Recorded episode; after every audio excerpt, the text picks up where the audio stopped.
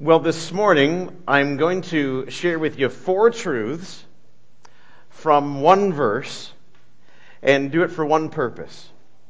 So, the four truths that I'm going to share with you this morning are truths that tell us about the goodness of God. So, four things, four phrases actually, that tell us about the goodness of God. And I'm going to get this not just out of my head and not out of a poetry book or anything. I'm going to get it from a verse in the Bible, one verse in the Bible that gives us these four phrases that tells us about the goodness of God. And the purpose for doing this is simply this that we would be moved to worship Him, really and truly.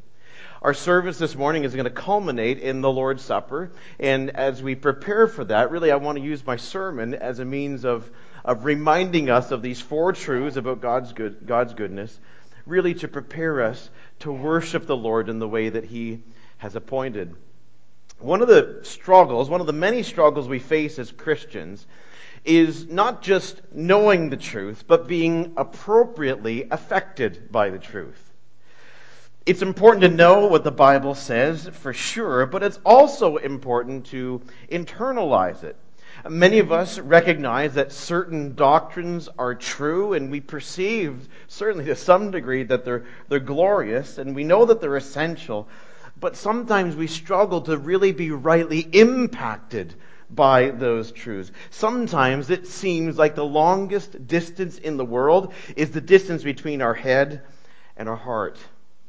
To internalize that. For example, I mean, in our walk with God, think about our daily walk with God. Many of us know, wonderfully, we know about the power of God, but we struggle so often to entrust to Him the troubles that are beyond us.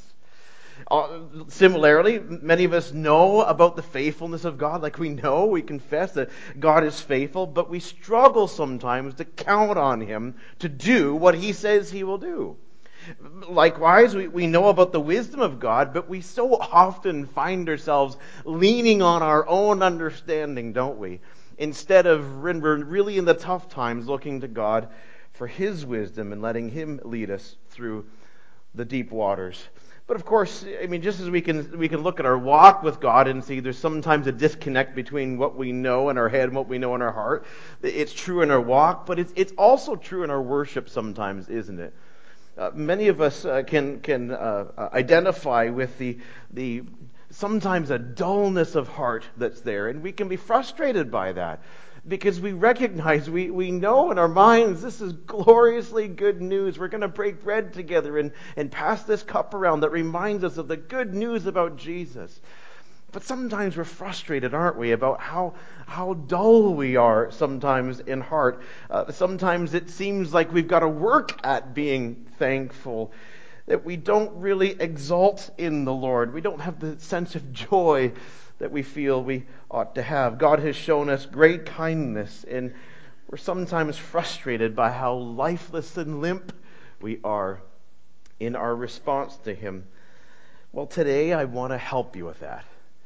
I don't come with some silver bullet or some, some magic solution to our dullness of heart. I come to you with what God supplies for us what God has ordained for us in our lives, a means of His grace to move us, to, to move us in, in our affections for the Lord, and that is the preaching of His Word.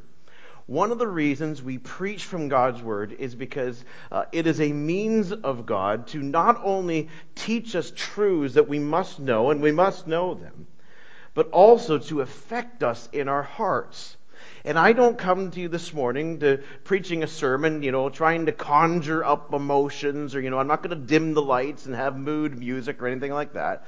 What I'm going to do, though, is just we're going to look at a verse in the Bible together, and I'm going to highlight for you four kindnesses, four ways in which we see the goodness of God.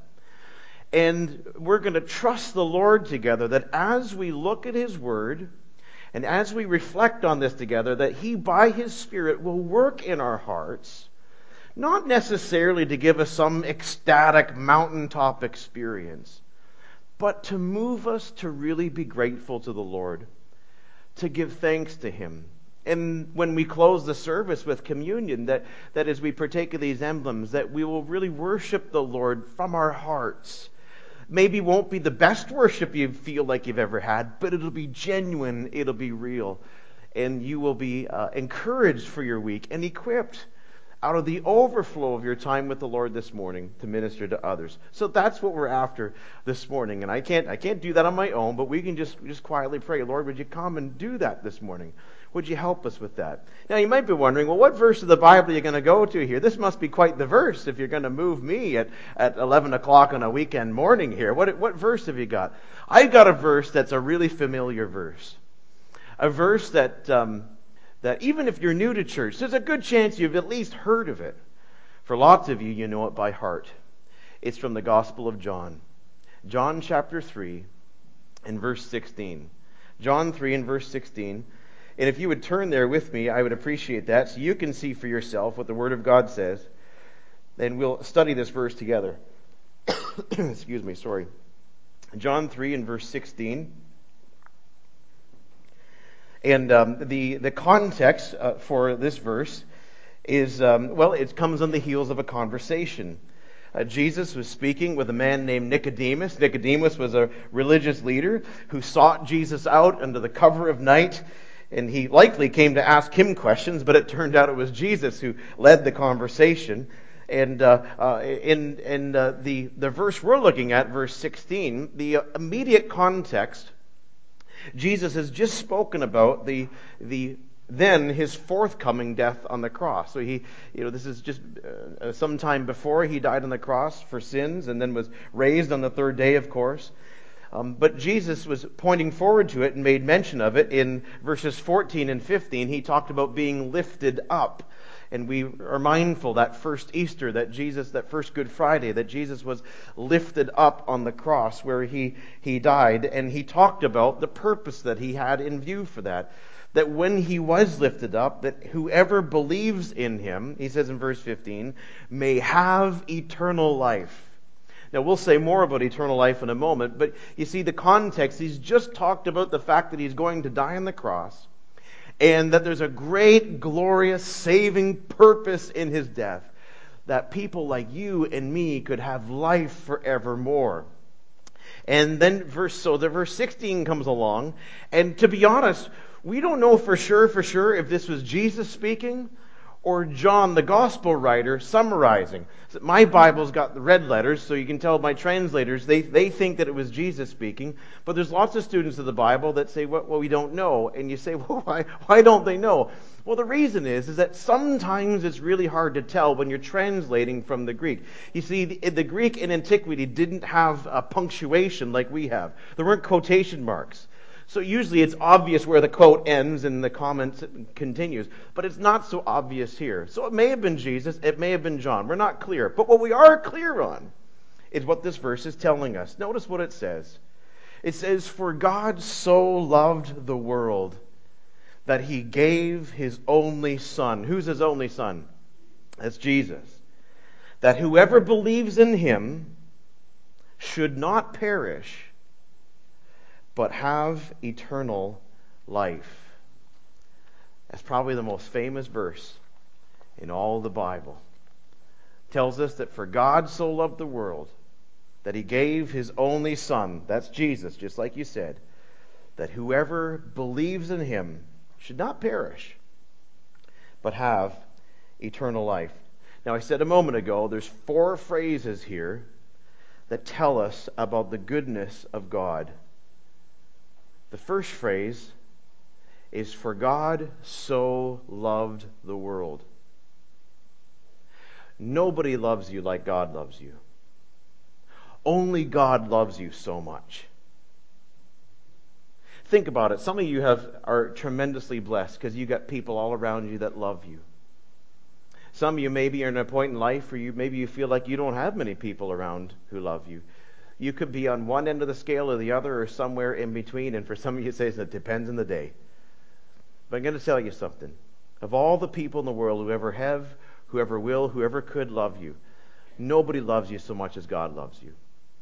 He loves you deeply, truly, sincerely. Make no mistake about it. You are immensely loved. Sometimes we close our services. I'll tell you, you are loved. And just reminding you that there's a God in heaven who loves you The love you have from God is greater than the love you'll find anywhere else. I mean, when you think of the relationships you have, whether it's a parent child relationship, spouse, friend, uh, usually in these relationships, there's, there's often a factor um, outside of, outside of that, that person who loves you that initiated that, that, uh, that love. Think of your best friend. You know, I mean, you love them and they love you because, well, probably at some point in your life you met and whatever happened, you found out you had something in common and you were kind of nice to each other and you thought, well, I kind of like that person. She was really friendly. And then you sort of, you both have an interest in sort of reconnecting again somehow and, and you just sort of start spending more time together and sharing more of each other's life. And, and all of a sudden, next thing you know, you look back and it's been 5, 10, 15, 20, 30, 40 years and you're just like, that's just, that's just my, we're best friends. We, we're, we're closer than siblings things. And some of you have a friend like that. But it started probably because there was some kind of mutual appreciation and there was some back and forth. If they treated you like a jerk, if they ignored you, if they paid no attention to you, you'd never, you'd never become friends, would you?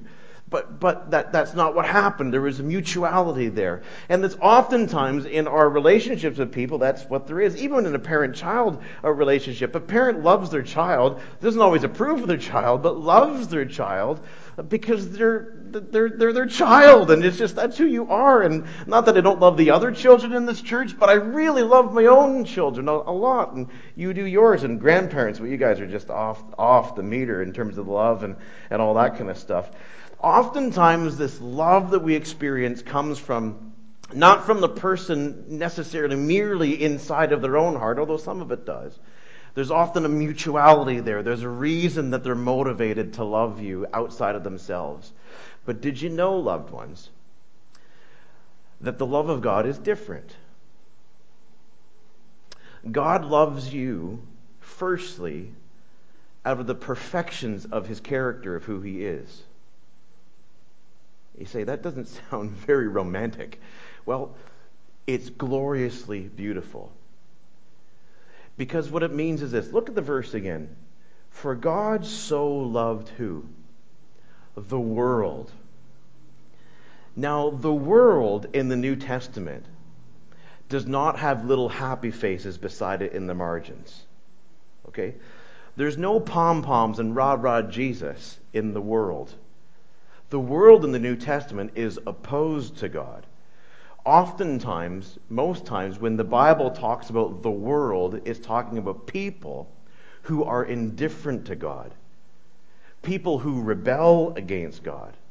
People who are they may if they're not indifferent to god they are uh, they, they are uh, they don't want anything to do with god the world is, is uh, those who are hostile to God in the New Testament, doing their own thing, disobedient, defiant. And uh, uh, the reality is, is that every single one of you who are believers in Jesus Christ, if you are a Christian today, you're believing on Jesus, the Bible tells us that at one time you were the world. You say, really? Yeah, really. Jesus says this, John 15, 19. He says this to his disciples. He says, I chose you out of where? The world. Oh, we were there. We were that group. You were indifferent, disobedient, defiant toward God. That's why John says in 1 John 4, he says, This is love. Not that we love God, but that God loved us and gave his son to save us. Well, see what John is saying, what we're reminded of here, even in this verse here. God so loved the world is that God's love for you comes from the, the perfections of his character. The Bible tells us that God is love. And the reason that there is salvation, the reason that Jesus came into the world, the reason that there is hope for you and me, it comes from, is motivated by, it originates out of the love of God toward you when you did not love Him. We know what it is to be loved by people where there's mutuality, and that's a beautiful thing, and that is a gift from God. But what the Lord reminds us of here in this verse is that His love is different. God so loved the world. Only God loves you this much. It may be helpful, just as an aside, to uh, just for clarity, if this sheds a little bit of light, to realize that the Bible talks about God's love in different ways. There's, there's at least five different ways that the Bible talks about God's love. Now I'm gonna just we're gonna go through this real quick, and and uh, so don't. We're just gonna just come on out in the deep end with me, okay? Everybody got your water wings on, your life jacket, and a little rubber dinghy maybe. Let's go to the deep end here, because I want to just give you a little broader perspective here. Five different ways the Bible talks about God's love. Firstly, there's Trinitarian love. He's like, whoa, we are in the deep end. It's, it's not even noon yet, Ross.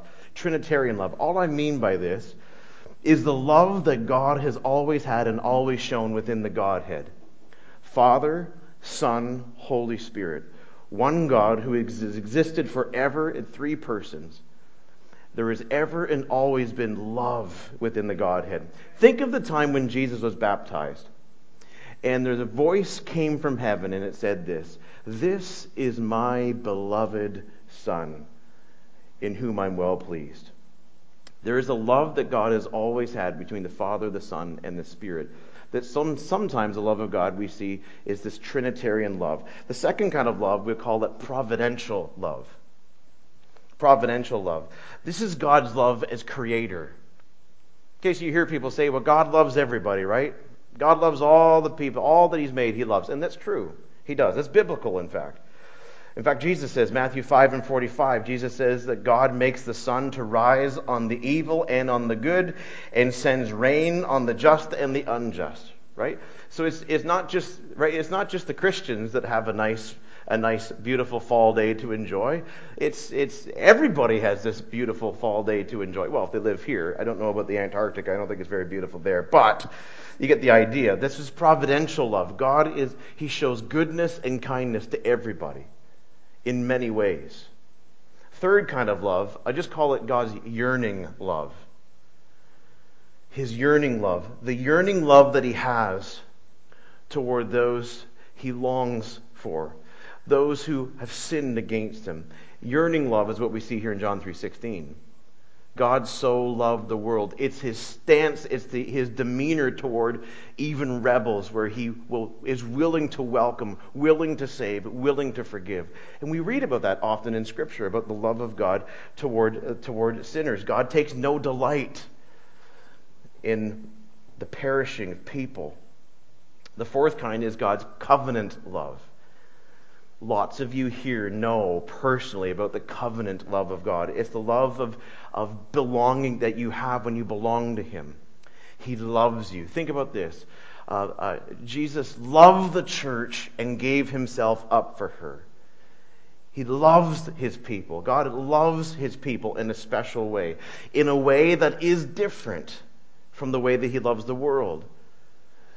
There's a steadfastness to that love. There's a savingness to that love. There's a, you will always know and experience my love in his covenant love.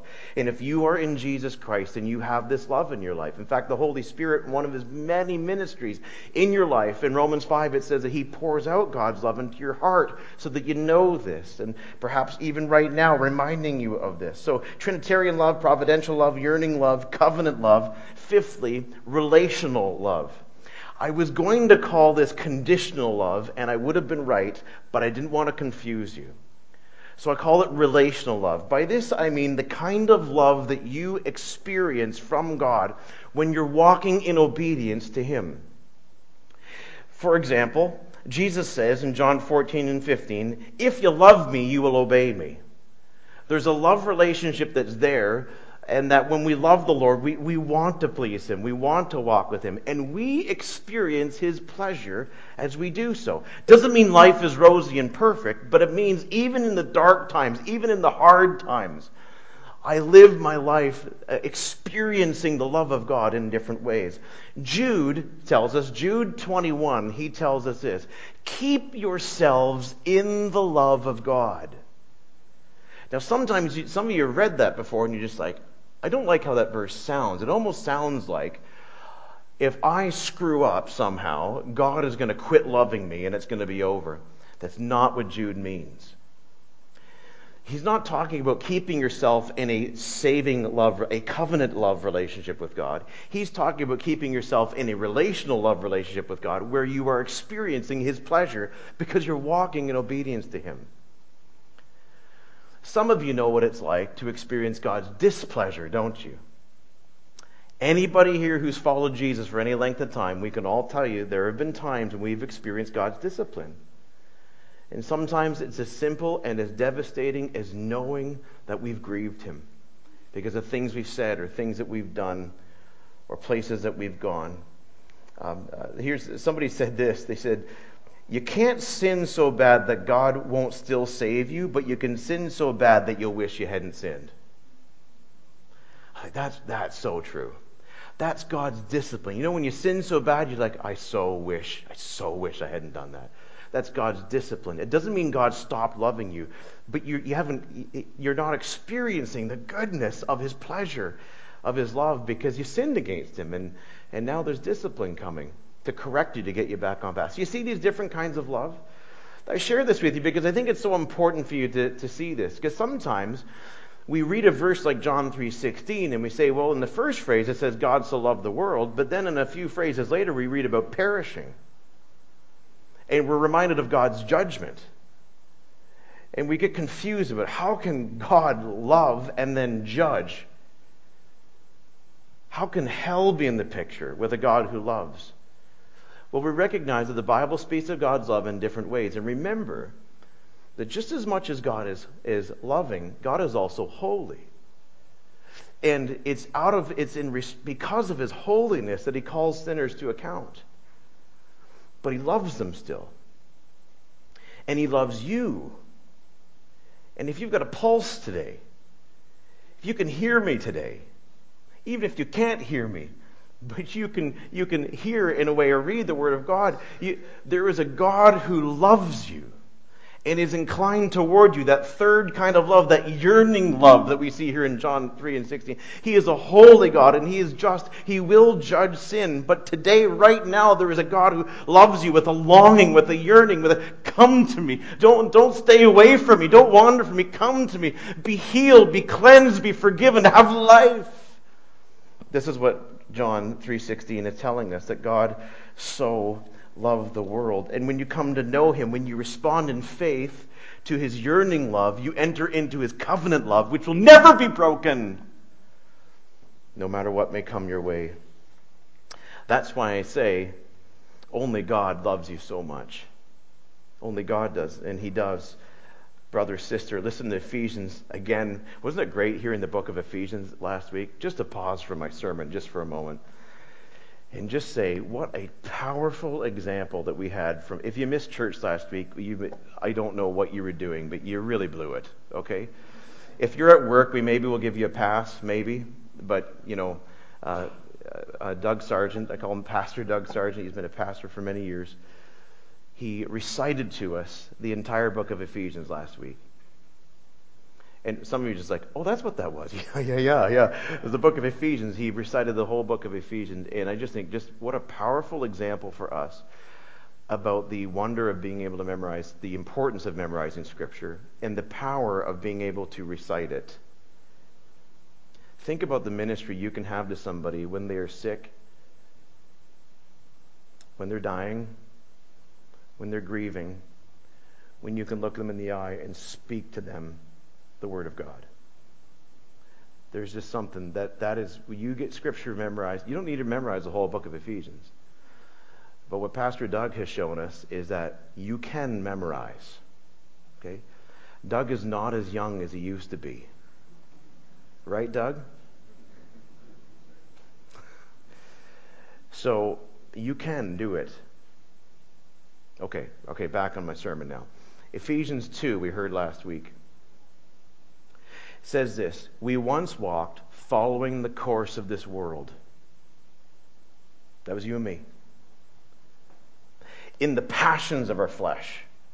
So we were happy where we were. Don't give me this gospel stuff. Don't tell me I'm a sinner. I'm fine, thank you. Carrying out the desires of the flesh and the mind.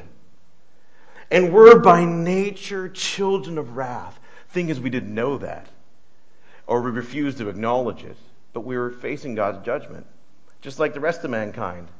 But then, but God, being rich in mercy, and because of the great love with which He has loved us, even when we were dead in our trespasses, he made us alive together with Christ. Many of you know that love. The love of God that came to you, that yearning love that's become covenant love, where you, you, you knew about the love of God and you've experienced now because He's brought you from death into life. And you now walk in this loving relationship with God. Nobody loves you like God does, does He? So that's the first phrase. For God so loved the world. Only God loves you so much. Second phrase that he gave his only son. Only God gives you so much. Only God gives you so much. What has he given you? He's given you Jesus. Paul describes him in 2 Corinthians 9, verse 5, as the indescribable gift.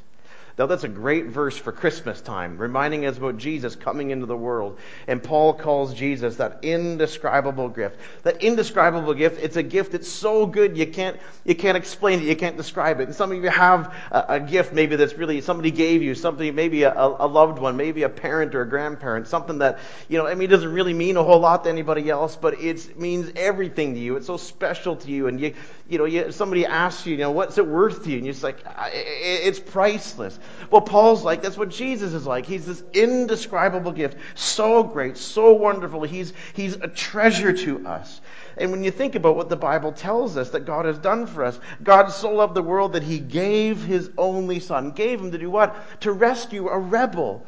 He gave me Jesus to, to rescue me, to, to bring me into uh, His presence, to bring me into a, a, saving relationship with Him. He is, a, he is the indescribable gift. Only God gives you so much. He, only God loves you so much, but only God gives you so much when He gives you uh, Jesus. He did not hold back His Son, but He gave His Son. That's what Paul means in Romans 8 and 32. He says, God, who did not spare His own Son, but gave Him up for us all how will he not also with him graciously give us all things? You know what that verse is talking about? Talk about this. God's got great promises for you for a glorious future if you're in Jesus, including uh, the resurrection from the dead, this body that's going to break down and wear out, he's going to give you a new body fit for eternity. You're going to be with him in his presence in glory forever and ever. He's got promises for you. You and I, our problem sometimes is we doubt the promises of God. And we wonder, is God really going to do this? Can I really count on God coming through in his promises? And what Paul says is this. He says, think about this. Think about this. God did not spare his own son to save you. He's given you already the great treasure. So the rest of it's just icing on the cake. If He's given you Jesus, and you know that He has, then all the rest of His promises are yes and amen. That's the idea here. What's Paul saying? Romans 8, he's saying the same thing we're seeing here in John 3 that Jesus is the great treasure, the great gift. Only God gives you so much when He gives you Jesus. Do you, do you see Jesus this morning as your great treasure? Do you perceive, even, even to some degree, that He's precious, that there's nothing else you could ever have or gain or experience that's worth more than Him? God gave Him to you. He gave His only Son. Only God gives you so much. That's the second phrase. So, just to review, right? God so loved the world. Uh, God only loves you so much that he gave his only son. God only gives you so much. Now, the third phrase comes right after this. For God so loved the world that he gave his only son, that whoever believes in him will not perish. Here's the third thing whoever believes in him, only God welcomes you so much. Only God welcomes you so much. I'm, I'm honing in on that phrase, whoever believes. Honing in on the word, whoever. Anybody. Even you. Even me. Even that person. You think through your life, you think, who's the last person in my life that I ever would imagine becoming a follower of Jesus? Even them. Whoever believes. Notice the wideness of the invitation. Notice the breadth of the welcome whoever. Some come here today thinking, well, surely it's too late for me. Some come today thinking, well, surely I'm too far gone. Some quietly think to themselves, well, there's hope for others, but I doubt there's hope for me.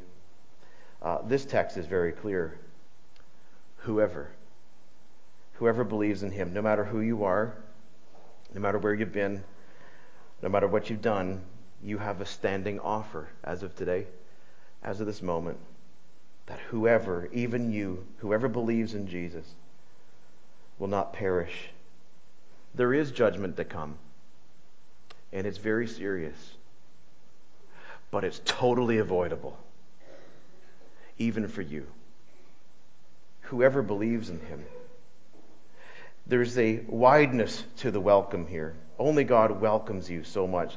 But also, as I think through the Bible, I think there's, there's also a wonder to the welcome here about what it is that we have when we're welcomed in the Lord. I mean, think about it. He gives me the forgiveness of sins, the indwelling of the Holy Spirit. So the Holy Spirit indwells me as his child. I have fellowship with him. I've got a ministry. I've got a purpose in living. I've got a home in heaven that's guarded for me. I'm, I, I am, the welcome is wonderful. The word, though, especially I wanted to highlight for you, is a word that Paul uses, and we heard it last week in Ephesians. By the way, isn't it great to memorize Scripture? Oh, I did that already, didn't I? Remember Ephesians 1, the very beginning of that book? In Ephesians 1, uh, Doug reminded us of what Paul says in Ephesians 1. I want to read it to you. He says, You say, well, Pastor, you should have it memorized. You get off my back, okay?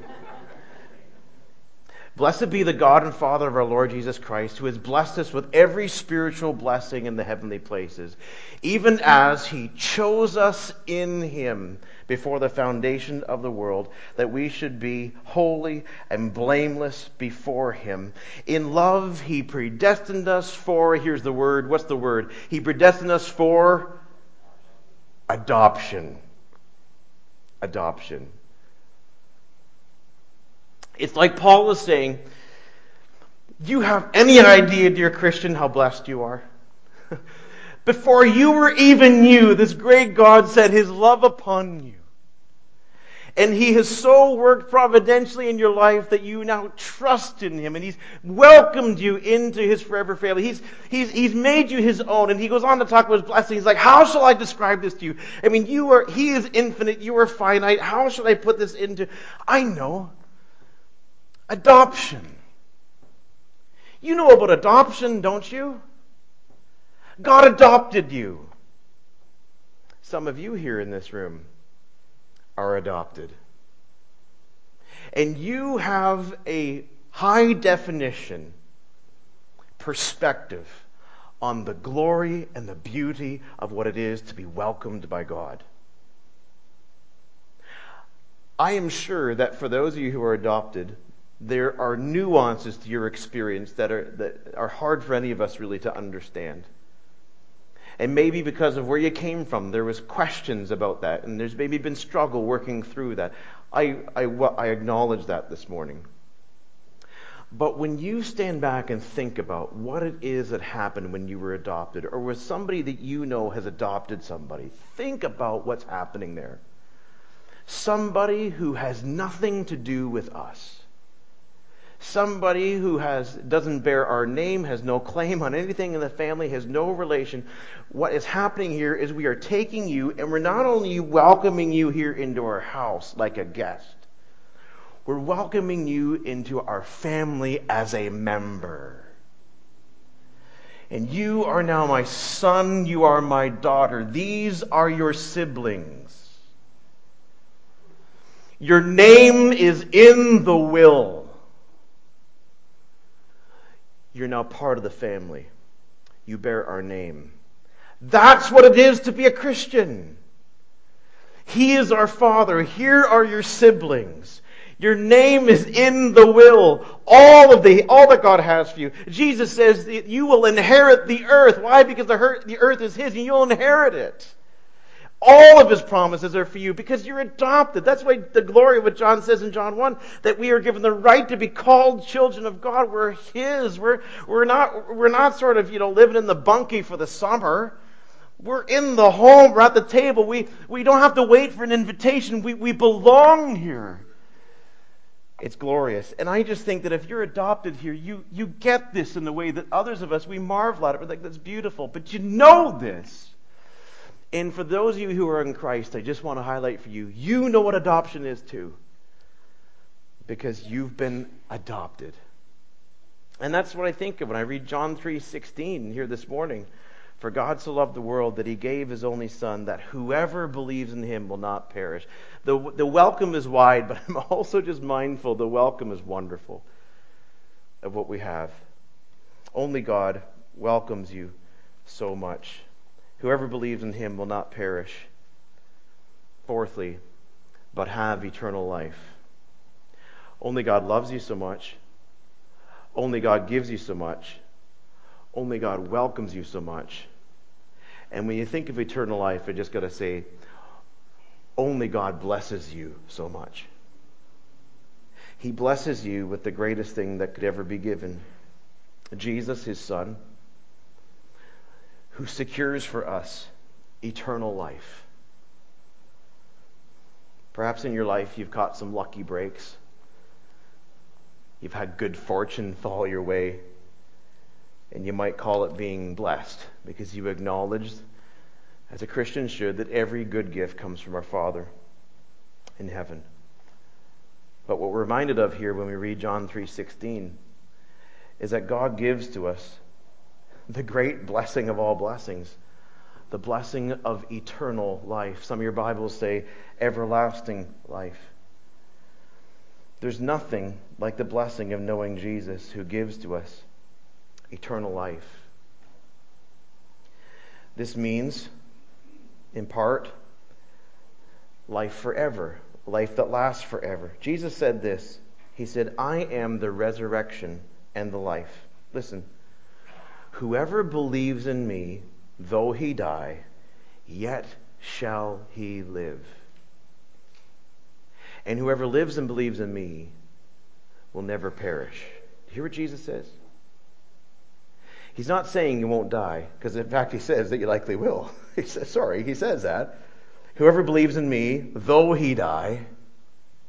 Where did Jesus say these words? Does anybody remember? You've read John 11. Where was he?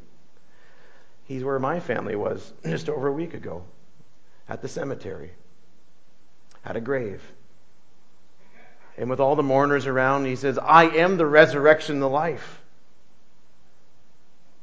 Whoever believes in me, though he die, like his friend Lazarus had died, though he die, whoever lives and believes in me, yet though they shall live. And whoever lives and believes in me will never die. What is Jesus saying? He's saying you may die, but you won't ever really truly die. Your body may go into the ground, but when to be absent from the body is to be present with the Lord. And he's mindful, he reminds us of the fact that even though we die, death, the grave, death in the grave does not have the final say. Walking through the cemetery recently, and I was just, just there yesterday, walking through the cemetery, I, it, it almost it almost never escapes me to think about this. Looking through the cemetery, I just say to the Lord, Lord, it seems so hard to fathom. It seems so hard to fathom. Like they are dead. They are deep down in that ground. But Jesus, you said, you say, yet they shall live. and it's a test of faith sometimes, loved ones, that believe in the promises of God and the power of God. To recognize the blessing that we have from Him. That only God blesses us so much to give to us eternal life. And the Bible tells us that there's coming a day that when, when, you were, when you were dead and buried, your body may go in the ground or into the urn on the mantelpiece, wherever it's going. I don't know. Maybe it'll be spread all over your favorite lake. I have no idea. But when your body is, is, uh, is done, uh, if you are a believer, you go to be with Jesus. That's what Paul tells us. That's what Jesus tells us. Paul says, uh, uh, Paul talked about being absent from here is being with the Lord. But there's coming a day when there'll be a resurrection. And that body, that maybe, I don't know if you got heart trouble, if you got brain trouble, if you got cancer trouble, I don't know what you got. But if you got a body, you got trouble. But there's coming a day, the Bible says, when the, when the, when the Lord returns, that you will be raised up from the dead, and he will give to you a new body fit for eternity. So whatever heart troubles you got, you won't have those anymore.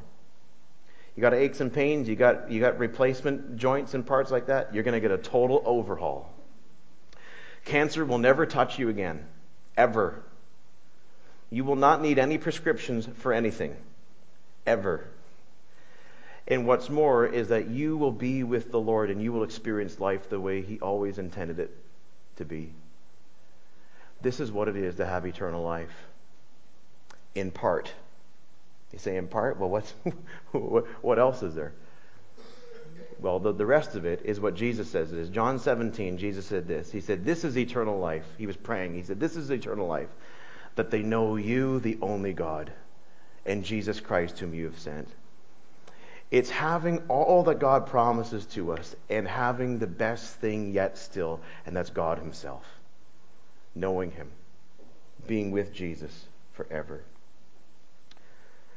Uh, two weeks ago, this Sunday, um, I was here for church and um, preached. We did our thing, we loaded up and got in the car, and I got a phone call from the doctor who was uh, attending to my father and um, she was uh, filling me in on everything that wasn't working. They had tried this test, they tried that test, they tried this, they tried that. And she asked me a question that struck me kind of funny. She said to me, Mr. Kearney, what do you want to do? Now, I say it struck me funny not because I was laughing, but because I understood the question. but there's a part of me that thought, I just, just in a flash for a moment, I thought to myself, what do I want to do? Well, I couldn't even handle the periodic table of elements in chemistry in grade 11. I've never been to medical school. I don't know what to do. I'm so limited in my knowledge what to do. You're a doctor. You've, you told me all the specialists, everything they're saying. And now you're asking me what to do. I teach the Bible. I don't know what to do. But of course, I understood what she was saying. She was indicating there's nothing more we can do. So, what measures will we take now with your dad?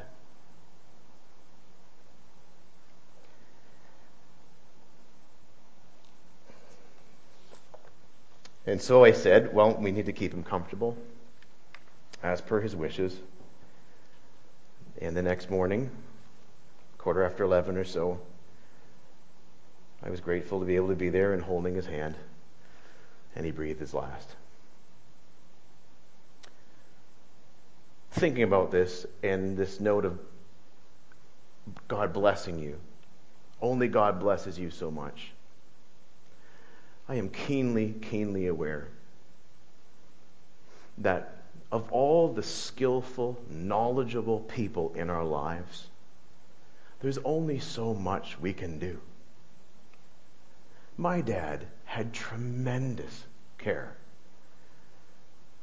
He has had significantly complicated health issues, and there are men and women in medicine who have done wonders to give him a good life, to keep him going.